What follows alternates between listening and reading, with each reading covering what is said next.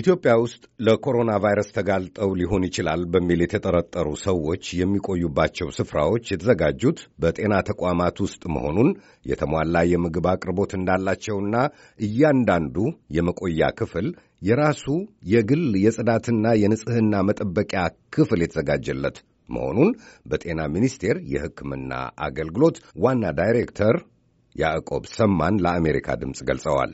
ሰዎች በእነዚህ ቦታዎች ተነጥለውና ተነጣጥለው እንዲቀመጡ የሚደረገው ለ14 ቀናት መሆኑን የገለጹት አቶ ያዕቆብ ይህም የሚደረገው ከአንድ ግለሰብ ጀምሮ አጠቃላይ ሀገሪቱን ከወረርሽኙ ለመከላከል መሆኑን ተናግረዋል። ጽዮን ግርማ ኢትዮጵያ ውስጥ የማቆያ ጣቢያዎችን ይዞታ በተመለከተ አቶ ያዕቆብ ሰማንን አነጋግራ ተከታዩን ዘገባ አሰናድታለች። ለኮሮና ቫይረስ ተጋልጠው ሊሆን ይችላል በሚል የተጠረጠሩ ሰዎችን በተለየ ለማቆየት የተዘጋጁት ስፍራዎች የሚገኙት በጤና ተቋም ውስጥ መሆኑን በጤና ሚኒስቴር የሕክምና አገልግሎት ዋና ዳይሬክተር አቶ ያዕቆብ ሰማን ለአሜሪካ ድምጽ ይናገራሉ። ይህም የሆነው አሁን በጣም የተጨናነቀ ሁኔታ ስለሌለ እንደሆነም ያስረዳሉ። ማቆያ ቦታዎች እስካሁን ባለው ሂደት የጤና ተቋም ውስጥ ናቸው ሁላቸው ማለት ይቻላል። እስካሁን ባለው ማለት ነው ጤና ተቋም ውስጥ ነው ያሉት። ምናልባት ከዚህ በኋላ ብዙ እየጨመረ መሄድ ከሆነ ከጤና ተቋምም ልንወጣ እንችል ይሆናል። በአዲስ አበባ ከተማ በአሁኑ ሰዓት የተዘጋጁትን ማቆያ ጣቢያዎች አቶ ያዕቆብ ያስረዳሉ። ለይቶ ማቆያ ቦሌ ጨፋ ጤና ጣቢያ ይባላለን። እዛ ውስጥ ነው ያለው አሁን። እንደው እንግዲህ እዛ ምንም አይነት ተገድሎ የቆየ ሰውም የለንም። ሁለተኛው ማቆያችን ሆስፒታል ነው፣ ትልቅ ሆስፒታል ያው ለዛ ፐርፐዝ ያዘጋጀ ነው። ወደ 500 አልጋ ያለው ተካ ኮተቤ ጠቅላላ ሆስፒታል ነው። አሁን ለይተን የተጠረጠሩ ሰዎች የምናቆየው ተመርምረው ውጤታቸው እስከሚታወቅ። ስለዚህ እሱ አዲስ ሆስፒታል እና ጥሩ ሆስፒታል ነው ለዚህ ተርበገ የተዘጋጀ። ሶስተኛ ማቆያ ቦታው 4 ኪሎ አካባቢ ያለ አዲስ ጤና ጣቢያ ነው። ትሪሶት የምንቅበቅ ብሎ የሚገኝ እዛ ዛሬ እንደውም እዛ ሄጄ ነበረ። 16 አካባቢ ተገለው የቆዩ ሰዎች አሉ። የአስሮቹ ውጤት ዛሬ ስለደረሰ ኔጌቲቭ ስለሆኑ እሱ ኦልሬዲ ፕሮሲጀሩን ተከትለው ወደ ቤተሰባቸው ተቀላቅለው ለሚቀጥለው 14 ቀን ራሳቸውን ምንም እንኳን ኔጌቲቭ ቢሆኑም ራሳቸው ያገሉ ምክር ተሰጥቷቸው በዓለም ጤና ድርጅት ሪኮመንዴሽን መሰረት ወጥተዋል። ለኮሮና ቫይረስ ተጋልጠው ይሆናል በሚል የተጠረጠሩ ሰዎች እንደ ሌሎች አገሮች ቁጥራቸው የበዛ ባለመሆኑ እስካሁን የተዘጋጁት ማቆያ ጣቢያዎች አብዛኞቹ ባዶ መሆናቸውን የተናገሩት አቶ ያዕቆብ ነገር ግን ቁጥሩ ሊጨምር ይችላል በሚል ስጋትና ግምታዊ ስሌት ስላለ አዲስ የተዘጋጁ ቦታዎች እንዳሉ ይናገራሉ። ከሌላ ሀገር ኤክስፒሪየንስ የመጀመሪያው ሳምንት፣ ሁለተኛው ሳምንት አልፎ ሶስተኛ ሳምንት ላይ ሌሎቹ በጣም ሊጨምሩ ይችላሉ። ሁሉም ሀገር እንደዛ አይነት ኤክስፖኔንሻል የሆነ ጭማሪ አይተናል እና ተመሳሳይ ነገር እኛም ጋር ሊፈጠር ይችላል የሚል ግምት ስላለን ሌላ ተጨማሪ ማግለያ ሳይቶች እያዘጋጀን ነው።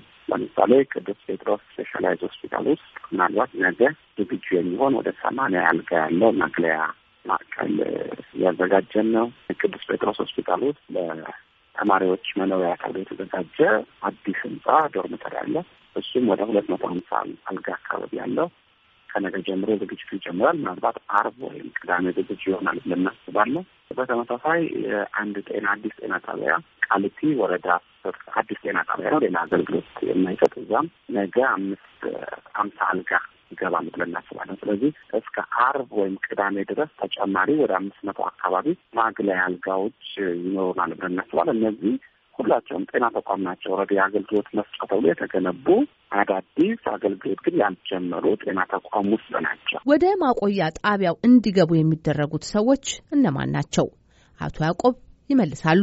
እዚህ ውስጥ የሚገቡት አብዛኞቹ ሰዎች ጤነኞች የተጠረጠሩ ማለት ምልክት ያሳዩ ወይም ደግሞ ምልክት ካለው ሰው ወይም ከተጠረጠረ ሰው ንክኪ የነበራቸው ወይም ደግሞ ወረርሽኙ በደንብ ከተዛመተባቸው ሀገር የመጡ ሰዎች ናቸው። ስለዚህ ጤነኛ ሰዎች ስለሆኑ ያው በተለይ ሳምፕል ተወስዶ ውጤት እስከሚደርስ፣ አንዳንዶቹ ደግሞ ምልክት ከሌላቸው ደግሞ ኦብዘርቭ ሲደረጉ እኔ ዛሬ ከአራቱ ሳይቶች 3ቱ ሄጄ ነበረ። የከፋ የሆነ ችግር የለባቸውም። የኢንፍራስትራክቸር ችግር ማለት ነው። ምክንያቱም አገልግሎት እየሰጡ እንደዚህ ያልጀምሩ አዳዲስ ተቋማት ስለሆኑ እንዲህ መሰረታዊ የሆነ ኢንፍራስትራክቸር ችግር የለባቸው። እኔ እንግዲህ ካየሁት ነው የምነግርሽ ማለት ነው። አንድ ክፍል ውስጥ ብቻ ነው የሚሆኑት ካሁን ባለን። ምክንያቱም ሰው አልሆንም በሰው ቁጥር ማለት ነው ክፍት ቦታዎች ብዙ አሉ። እንደነገርኩሽ ለምሳሌ የካኮታቤ 500 አልጋ ነው የተዘጋጀው። ከዛው 150 አካባቢ ለተጠርጣሪ ሰዎች የሚቆዩበት፣ ሌላው ግን ምናልባት በሽታው ሙሉ ለሙሉ ለተገኘባቸው ብለን ያዘጋጀነው። ግን እስካሁን ድረስ ማክሲመም በአንድ ጊዜ ኖሮን የሚያቀው ኬዝ ወደ 23 ወደ 24 ነው። በተለይ ከትላንት ወደ የመጀመሪያው ኬዝ ፖስቲቭ ካገኘን በኋላ ከሱ ኮንታክት የነበራቸው ሰዎች ሲመጡ የነበረው ቁጥር ነው። ከዛ ከማግስቱ ተመርምሮ ብዙዎቹ ኔጌቲቭ ሆነው ወደ ወጥቷል። ስለዚህ በጣም ብዙ ቁጥር ስለሌለን እስካሁን አልተጀገረ። ግን ከዚህ በኋላ ሁሉ ጊዜ አንዳንዱም ሁሉም ሳያገኛል ወይ ነው አብሮ የምናየው ነው የሚሆነው። ቁጥሩ እየጨመረ መሄድ ከሆነ እንግዲህ ሌላ ሀገር አይዞሌት ማድረግ አቅም ጠፍቶ ኮሎጂ እንኳን ሆነው ይሄ አይዞሌት እንዲያደርጉ ሪከመንድ ያደረጉ ያለው አንተሮች አሉ። ምክንያቱም ያው እየቆየ ሲሄድ በተለይ ኮሚኒቲ ትራንስሚሽንን እየበዛ ከሄደ የሚጠረጠሩ ሰዎች ብዙ ይሆናሉ። ለጊዜው የተዘጋጁት ማቆያዎች የተሟላ አገልግሎት እንዳላቸውም ተናግረዋል። ሁሉንም ቴካዌ ነው። ልክ እንደ አውሮፕላን ውስጥ መስፈርት የሚደረገው አይነት ፓኬጅ ኪት አለው፣ ምግብ ኪት አለው። ስለዚህ ቴካዌ በሆነ ዕቃ በጀሩም ነው ዲስትሪቢዩት የሚደረገው። የሚያደርጉ ሰዎች ትሬንድ ሆነው ነው ያሉት። ተጠንቀቀው ከበሉ በኋላ በሴም ወይ ዲስፖዝ ይደረጋል። አቶ ያዕቆብ ይህም ሆኖ ግን ተገለው የተቀመጡ ሰዎች አብዛኞቹ ተገሎ መቀመጥ ያለውን ጥቅም የተረዱት አይመስልም ይላሉ። ያው የተገለሉ ሰዎች እያስቸገሩ ነው። ያው ገረኞች ናቸው ብዬሻለሁ። የመቀላቀል አንድ ክብር ክፍል ሼር የማድረግ የማውራት በቃ ሌላ ፍሬንድሺፕ ስለመግባት ነገር እያሳዩ በጣም ስትሪክት የሆነ አድቫይስ ጥበቃዎች ስትሪክት የሆነ ሪአክሽን ለማድረግ ሙከራ ያደርጋሉ። ግን ስቲል አሁንም ማህበረሰባችን ላይ ኳራንታይን የመሆን ኮንቴክስትም እንግዲህ ወይም እኛም በደንብ አላስተማርናቸውም ይሆናል። ማህበረሰባችንም ይሄ የመጀመሪያም ጊዜ ስለሆነ እንደዚህ አይነት አክሽን ውስጥ እየገባን ያለ ነው። ቀስ በቀስ እያወቁ ይመጣሉ የሚል እምነት አለኝ። አሁን እንግዲህ ማሲቭ የሆነ የማህበረሰብ እንቅስቃሴ ተጀምረዋል። ከጠቅላይ ሚኒስትሩ ጀምሮ አጠቃላይ ያው ኢንጌጅ ማድረግ ጀምረዋል። ሆፕፉሊ አዌርነሱ እየጨመረ ሲሄድ ጤና ተቋምም የተለዩ ቦታዎችን ብቻ ሳይሆን ቤቱም ሰው አይዞሌት አድርግ ሲባል በመመሪያ በተሰጠ መመሪያ መሰረት አይዞሌት ማድረግ ወይ ራሱን ማግለል የሚችልበት ሁኔታ ይፈጠራል ብዬ አስባለሁ። አሁን ትንሽ ፓኒክ ነገር አለ። ያው የመጀመሪያ መደናገጥ መፍራት የመፍራት የመደናገጥ ባህሪ አለ። ስለዚህ ህብረተሰቡ ሳይደናገጥ ሳይፈራ ራሱንም ቤተሰቡንም ሀገሩንም መጠበቅ የሚቻለው ከተጠረጠረ ማለት በስተዋልበት ማለት አይደለም። አቶ ያዕቆብ የገጠማቸውንም በምሳሌ ያስረዳሉ። አሁን ለምሳሌ ትናንት ነው የገጠመን ነገር ልነግርሻለሁ። የካኮታቤ ላይ እንግዲህ አንዳንዳቸው ሩም አላቸው እንደ ሆቴል ነው። እዛው ሽንት ቤት ለመጠቀም ያለው እዛው ሁሉ ነገር እዛ ያለው ክፍሎች ናቸው። ግን የሚገል አረንካደም የእነዚህ ሰዎች አካባቢ ስላለው በጣም ምልክት ስለሌላቸው የታመሙ ሰዎች ስላልሆነ እዛ ሰዓቱ ባለሙያዎቹ እዛ እንዲቆሙ ኤክስፔክት አይደረግላትም። ባለሙያዎቻችንም ኤክስፖዝ እንዳይሆኑ ከሪስኩ ሪስክ የነሱን ሪስክ ለመቀነስ ኤክስፖዘር አመክረው ጋይድ ፕሪንት የተደረገች ጋይድ ያለች እሱ ተሰጥቷቸው ስልክ አለ ውስጥ ላይ ያው ችግር ሲኖርባቸው ኮምፕሌንት ሲኖራቸው በሱ ደውለው እንዲያሳውቁ ነበር አሳምሽኑ። ግን የሚድል ሲገናኙ ሲያወሩ በኮሪደር ላይ ቆሞ ሲያወሩ ሲገናኙ ፒክ እያደረግን ነው። ግን ያው ቀስ በቀስ እየተማሩ ይመጣል ብለን እናስባለን። በየቀኑ ያው በሚዲያዎች ዲስከሽኖች እያደረግን ነው። ስለዚህ መግለጫዎች እየሰጠን ነው። ሶሻል ሚዲያ ላይ በጣም ብዙ መልዕክቶች እየተላለፉ ነው። ሆፕፉሊ እንግዲህ ኬዙ በዚህ እየጨመረ መሄድ ከሆነ ማህበረሰቡም ሊያግዘን ይገባል ብዬ አስባለሁ። የማቆያ ስፍራ ራስን አግልሎ መቀመጥ ያውም ለ14 ቀን የሚጠቅመው አገር በመሆኑ እንኳን በተዘጋጀ ስፍራ ይቅርና መኖሪያ ቤት እንኳን ይህን በማድረግ ህብረተሰቡ ሊተባበር ይገባል ሲሉ ይጠይቃሉ። ይህ ደግሞ ጥቅሙ ለማህበረሰቡ መሆኑን አስረግጠው ይናገራሉ። ማቆያው ስንባት ጥቅሙ ይህን ወረርሽኝ ለመከላከል በሚደረገው ጥረት ውስጥ ያለ አካል ይሁሉም ነው። ይሄ ስለ ምን ማለት ነው? እንግዲህ ከግለሰቡ ይጀምራል። ግለሰቡ ማቆያው ሲገባ ዝም ብሎ አይደለም የሚቀመጠው። አንደኛው ቀን በቀን ክትትል ይደረጋል። እኔ የዚህ በሽታ ምልክት እያሳየ ነው ወይ የሚለው ክትትል ይደረግበታል። ስለዚህ ቶሎ ይህን ምልክት ማሳየት ከጀመረ ቶሎ ሕክምናውን ቢጀምር ቶሎ ምርመራው እንዲያገኝ ቴስት እንዲደረግ እድል ያገኛል። ይሄ የተጠረጠረ ሰው ማለት ነው። አንደኛው ከራሱ ይጀምራል ማለት ነው።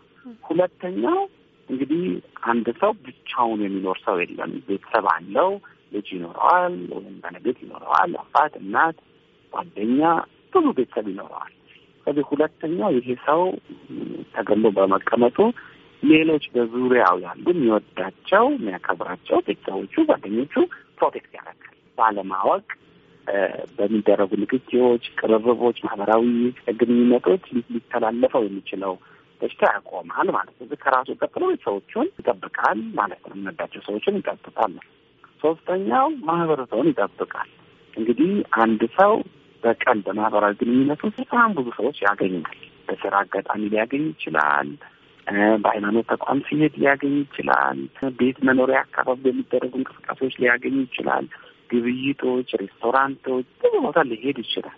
በዚህ ውስጥ እንግዲህ በአካባቢው ያለው ማህበረሰብ ለሌላ አደጋ ሊያጋልጥ ይችላል። ይሄ ማህበረሰቡን መጠበቅ ይችላል። ስለዚህ ሌላኛው የማህበረሰቡ ሌላ ሀገር ይህን ወረርሽኝ ለመከታተል እንደ ሀገር በጣም ብዙ ገንዘብ፣ በጣም ብዙ ሙያ፣ በጣም ብዙ ሰዓት፣ በጣም ብዙ ነገር እየተደረገ ነው። 24 ሰዓት ነው ሊትራሊ የምንሰራው። አሁን በዚህ ሰዓት አወራሽ ቢሮ ውስጥ ሆኜ ነው እያወራሁሽ ያለሁት።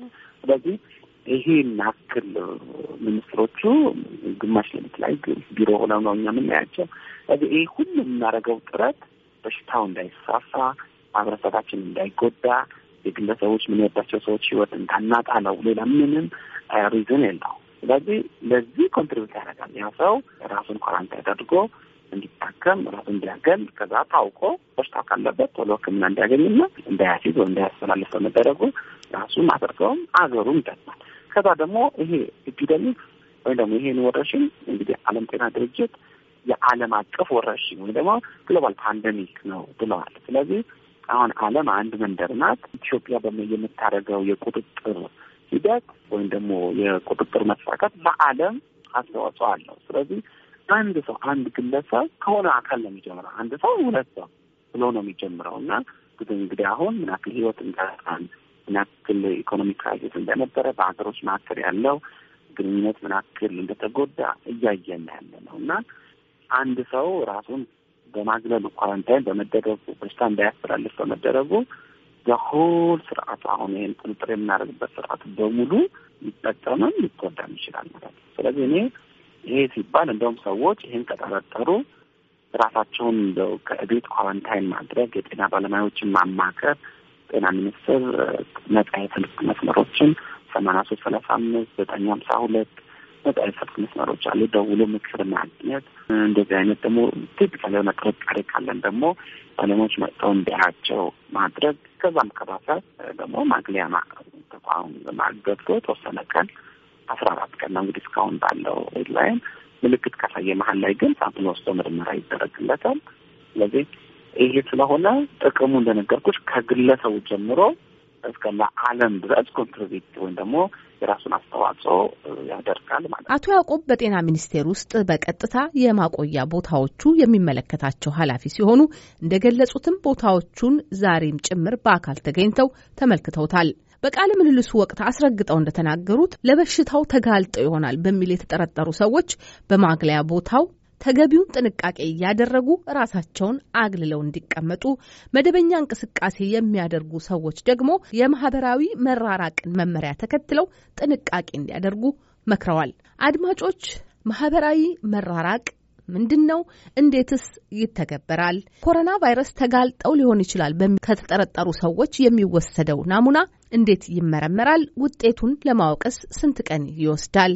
እንዲሁም የኮሮና ቫይረስ ወረርሽኝን ለመከላከል የአፍና አፍንጫ መሸፈኛ ማስክን ማድረግ ያለበት ማን ነው? ኢትዮጵያ ውስጥ የማስክ እጥረት ለምን ተከሰተ? የሚሉና ሌሎች ዝርዝር ማብራሪያዎች የሚፈልጉ ጥያቄዎችን ይዘን በጤና ሚኒስቴር ባለሙያዎችን አነጋግረናል። እነዚህን የተመለከቱ ቀሪ ዘገባዎችን በነገው ዕለት ይዤ እመለሳለሁ። ለአሜሪካ ድምጽ ጽዮን ግርማ፣ ዋሽንግተን ዲሲ።